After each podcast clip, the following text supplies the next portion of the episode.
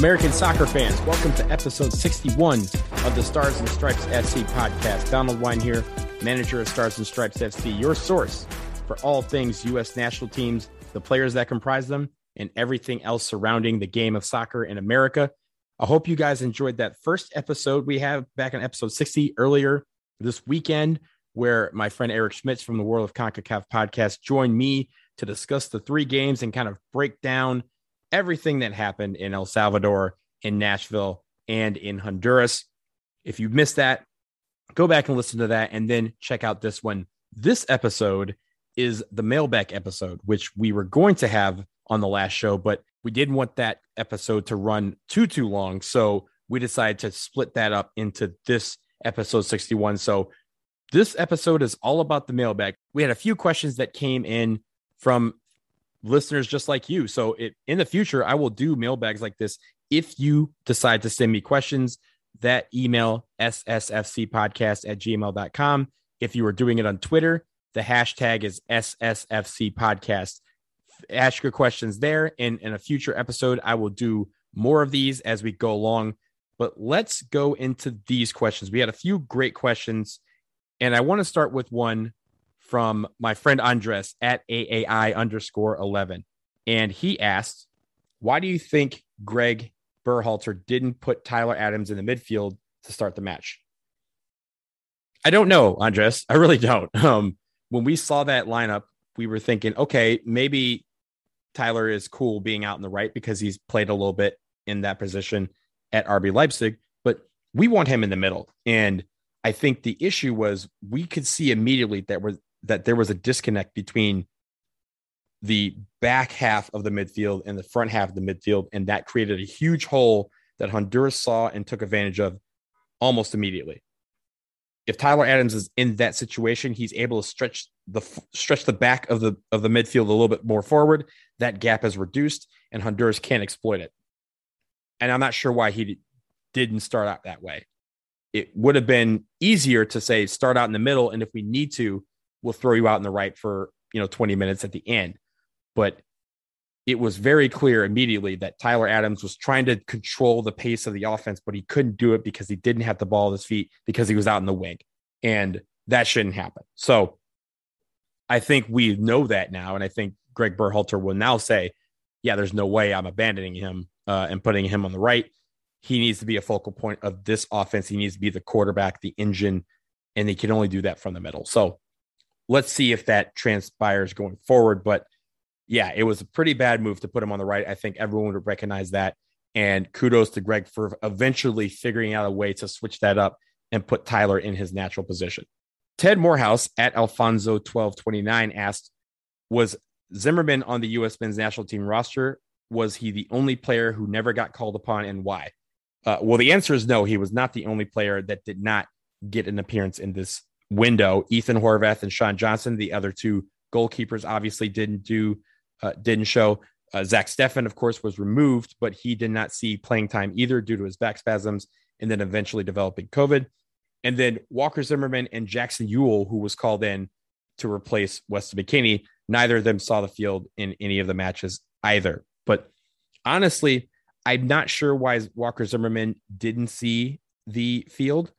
I think it would have been nice to have him on the field, particularly in Nashville, but the flow of the game didn't dictate bringing in a, a defender. I think that's what it was. I think if we're ahead in at towards the end of the game in Nashville, Walker Zimmerman sees that field. He's called on as another defender to try and park the bus and make sure that we get out of there with a win.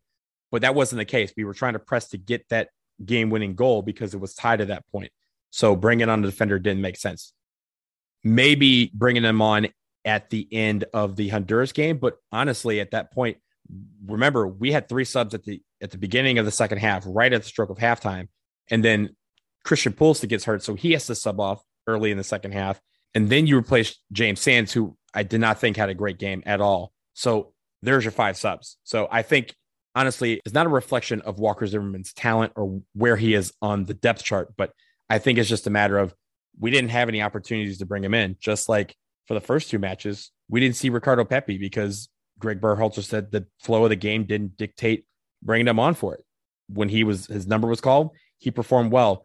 And I expect the same thing of Walker Zimmerman whenever his name is called. And he will be in future camps. He will see the field during World Cup qualifying. I'm quite sure of it. Justin Moran uh, is the next question. He is obviously a contributor for Stars and Stripes FC.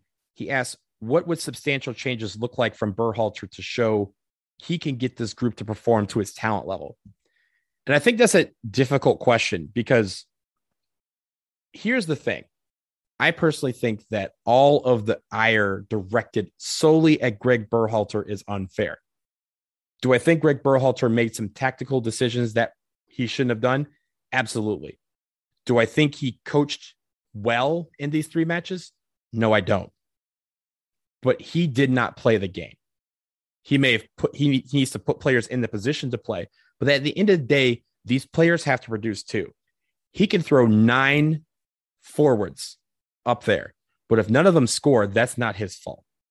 Not all his fault. At the end of the day, it's a, it's a team. They are a team from the coaches to the players it's a team and they all have to produce and do their job.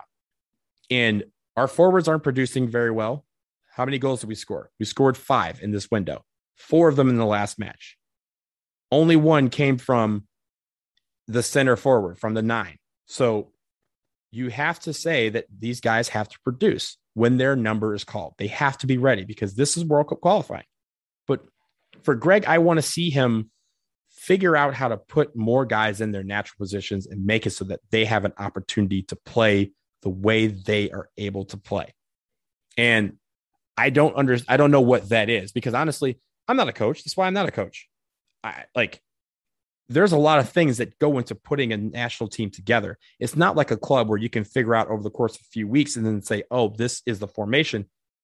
He gets one week with these guys and then they're off for a month. And then he can't even call in the same group all the time because we have injuries and we have other things that preclude him from bringing in certain players.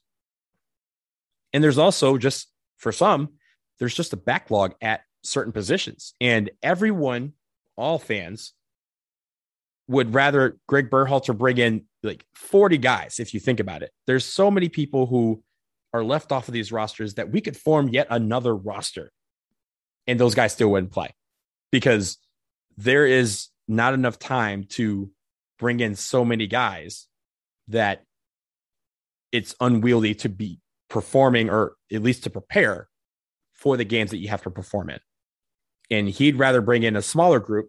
I mean, albeit a little bit more expanded, but bring in a smaller group. And then if he needs to switch people out, he can. But there also is the question of a lot of people have been saying, why don't you just call in all the European guys? That way when someone gets hurt or someone has to go home, they're already there.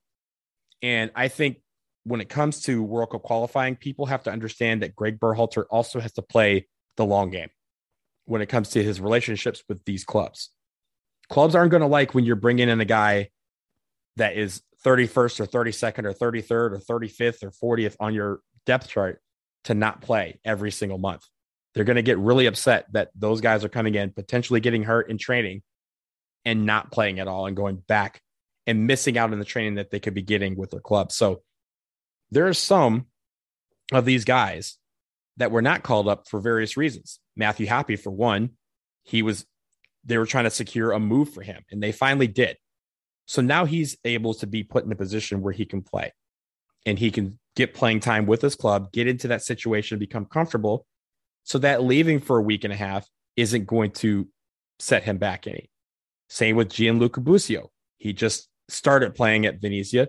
Daryl Dike has been hurt for a long time. Paul Arriola is hurt. Uh, Gyasi Zardes is hurt. There's a lot of guys that could be called in, but they just weren't. Julian Green uh, is probably the one where people say maybe he's a snub. And yes, would I like to see him on this roster? Sure. But eh, who's who are you leaving off? Like that's the question. For every one of these guys that you're calling in, it's not just adding to the group. At a certain point, you got to say, who are you leaving at home? And I think that's where a lot of people don't give Gregg a lot of credit because he has to navigate all of that. We don't. We're fans. We call whoever we want. He can't. He has to navigate those relationships. He has to maintain those relationships with the players and with their parent clubs. So I think it's a great question and it's one that we can always debate. But the substantive changes are going to happen because we got guys who are hurt and really is on the guys that are at their clubs to keep producing, keep playing, keep improving, keep growing so that so that this team can play at its positive level, at its talent level. Because yes, on paper we have a lot of talent.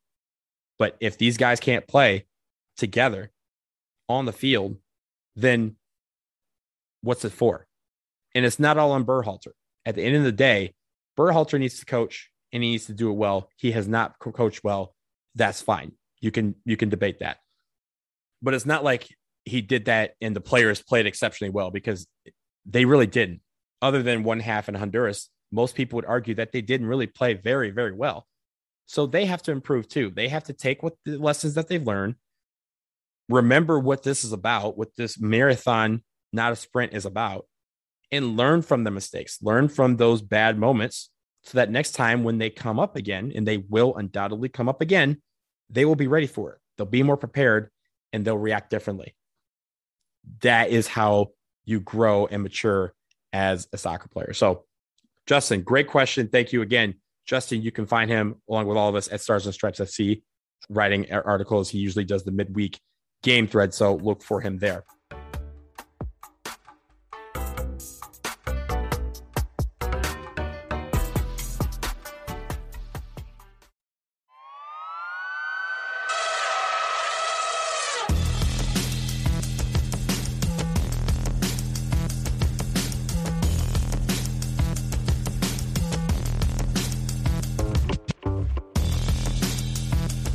The next question I have is from MJ the CPA at MJ underscore the underscore CPA. He asks, "What's the updated USMNT striker depth chart?" It's a great question because it's one that has been debated throughout this entire summer, and the answer is I don't know. I think you're playing recency bias if you say, "Okay, Pepi scored; he's the number one going forward." No ifs, ands, or buts, because it's clear that Greg Berhalter trusts Josh Sargent. Josh Sargent needs to improve because he did not play well at all against Honduras. He did not play well at all against El Salvador. He needs to play better if he's going to be the number one. Jordan Pefok had a chance against Canada. I thought he played better than Sargent, but did he separate himself from a pack? No. You have Matthew Hoppe who can play the nine. He wasn't in this camp. You have Gyasi Zardes who's hurt. He can play the nine. Ricardo Pepi, I thought, played brilliantly and I want to see more of him because his energy is what I was what I was craving, what I was looking for. But he's going to have games where he doesn't score too. And people have to understand that when that happens, they can't throw him to the back of the line. Just like they're doing everyone else. If Josh Sargent doesn't play well, people go, uh, he's you know, he's trash. Get him out here. Jordan Pefok, he oh, he can score, get him out here. Uh, Nicholas Gioacchini, oh, he can score, get him out here. You can't do that because there are very few strikers in the history of the world who just score every game or feel like they score every game. These guys are going to have growing pains. They're all young. They're going to have opportunities to score and they're going to miss them. And yes, you can get frustrated at them. Sure, of course, they're getting as frustrated as we are, but they have to be confident. And that is part about going to their club and playing a lot and getting well. Daryl Dike, uh, another one. Daryl Dike, he showed up on the scene Dike train was rolling, choo choo. Now he hasn't scored in a couple games at the Gold Cup. He didn't look well. He got hurt. Now he's not playing as much. Now people are softening. Like, no, that can't be true. Daryl Dike is still a great player. He's still going to be a great player. You just can't do that. It's going to be musical chairs if every time a number nine doesn't score in their game that you throw him out. and You say, we can't have him or I don't want to see him again. There's going to be games where these guys get scoring chances and they're not going to score. So if MJ the CPA, if you ask me right now who my striker depth chart is, my preferred striker depth chart, I have Daryl Dike as the first pick. Give me him because I think the, the hold up play is what I want. I like Jordan Pefok. Put him at second for me, put Pepi at third because Jordan Pefok has also been scoring well for his club too with young boys. And he's going to get a lot of opportunities to shine in Champions League. So I want to see that happen. I want to see them all improve. I think those are my top three right now. I think Sargent can obviously work his way into a lot of situations, but he needs to get better. He needs to get more confidence. He just doesn't have that right now. And I like him as a player. He used to have that confidence and he's kind of waned a little bit, partly because of Werder Bremen and working into the field at Norwich. But I want to see him improve and take a leap in this year. That'll help this team. It'll help him as well. So there is my updated striker depth chart right now. I reserve the right to change that at any time, including right after I record this. So uh, that is why this debate keeps going because every single week, guys do things that add to their resume or detract from the resume, and people can stack up. But at the end of the day, whoever is on that field in that nine position, we got to will them to produce. We got to feel confident in them. And if they don't produce every single game, then it's not the end of the world because you have to still give them that confidence that, hey, you may have not scored today, but I, I believe that you will score tonight. Because we can't give them confidence by just cycling through them every single game because they didn't score. Because no one else is scoring right now for our team other than one good half. So we have to get guys used to saying, we have your back and we know that you are going to give it your all. And if you mess up, next play. And if we look at that over the course of time, then you can develop a resume and an opinion. But for me, it's not about just cycling guys through because they're not scoring, it, because no one's scoring. And we're just going to keep playing musical chairs at that position for a long time if that's going to be the case, because no one's going to have that confidence. And I want them to have that confidence. That's important for strikers. I know I used to play that position.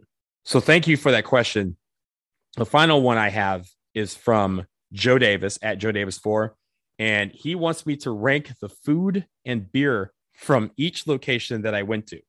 Uh, and this is a fun question because, as you guys know, I went to El Salvador, I went to Honduras, and I obviously went to Nashville. So I think for Nashville, let's just get this out the way. Hattie B's, hot chicken, got to do it. Cookout, definitely got to do it. Biscuit love, you got to do it. Those are all food items. Martin's and Edley's for barbecue. Pick one, go there, enjoy it. It's fantastic. Uh, even do Prince's for hot chicken. Do the circuit. That's easy to do. For beer, shout out Tailgate Brewing over there on Music Row, uh, the AO Nashville headquarters. Uh, go there if you ever have a chance. They have great beer selections. They also have a seltzer, as Eric said, uh, that was made for the American Outlaws for this thing. So, of course, I'm going to be partial to that. That's basically all I drank all weekend. Perfect, perfect. Uh, also, Yazoo, very, very good as well. So, you can do that for Nashville. I'm not going to tell you what to do in Nashville because you guys should already know. Go to Hattie B's and then follow the crowd everywhere else. So let me talk about El Salvador. El Salvador, they have the national beer, which is Pilsner. Um, Pilsner is terrific. Uh, it's a very light beer, so you guys can do. Uh, you, if you go down there, you know most of these countries only have one or two options here. Uh, so Pilsner was the beer. So there's your ranking right there. Pilsner number one. There's a couple other local ones that you could try which which were fine, but Pilsner is a national beer for a reason. Food, though, there is one rule. If you go to El Salvador and you do not have a pupusa, you did not go to El Salvador and you need to try again. The national food, the national dish of El Salvador is the pupusa. You must have one. They're all over the place. We went to one just a block away from our hotel where they had 10 different kinds of pupusas. And I wish I'd had them all because they were all fantastic. I live here in DC where pupusas are everywhere. And even at Audi Field, we can get pupusas. But these were banging. So if you have to have anything in El Salvador, you better have a pupusa and you better have several of them. Pair that with a nice Pilsner, and you're going to be just fine. For Honduras, the national dish there is the baleada, which is kind of taco. It's, it's not really a taco. So I hate saying it's like one, but it kind of looks like one at first glance. I only had one. They're fantastic. But the one place that we went to that was eye opening, and Eric mentioned the power chicken. That was one. Uh, what he did not have was the chicken rice there, which was fantastic. But there is a taco place right around the corner from our hotel called Pinchy Taco Shop, and they they specialize in birria tacos. I, I know this is a big phenomenon here in the United States or a growing phenomenon here in the United States, but down there it's just it's just what they eat. And every taco they had was made birria style. They were all absolutely fantastic. It was the first food I had in the country. It was one of the last foods I had leaving the country. Just absolutely amazing there. So if you were in San Pedro Sula, find Pinchy Taco Shop, thank me later. And for the beer there, they have an Imperial, which is really the national beer of Costa Rica, but their national beer is Salva-Vida. Let me tell you, we drink the bar at the hotel out of Salva-Vida two days in a row. So uh, that should tell you how great it was to cool down on what were really hot and muggy days. So, Joe, there are your food and your beer rankings from Nashville, El Salvador, and from Honduras. But don't take my word for it. Next time the U.S. men's national team play down there, all of you have to go and you can make your own food and beer rankings and your rum rankings because South Central America is great for rum. So I highly recommend you take advantage of that too. So thank you all for your questions. That will do it for episode 61 of the Stars and Stripes FC podcast. Again, thank you to everyone who submitted questions. I'm sorry I didn't get to all of them, but as I mentioned, in the future, we will have more of these mailbag episodes. SSFC podcast at gmail.com if you want to submit questions, or you can do it on Twitter using the hashtag SSFC podcast. Listen, s- subscribe, rate, review, tell your friends. They're awesome and they really help. So we appreciate all of that. We have a lot coming up next week. The women's national team is back in action, and any other news that may hit the wire, we will be there to discuss it. Stay tuned to starsandstripesfc.com for all of your news surrounding the U.S. men's and women's national teams and their club action because there's a lot of club action that will be coming up. So until next time, take care.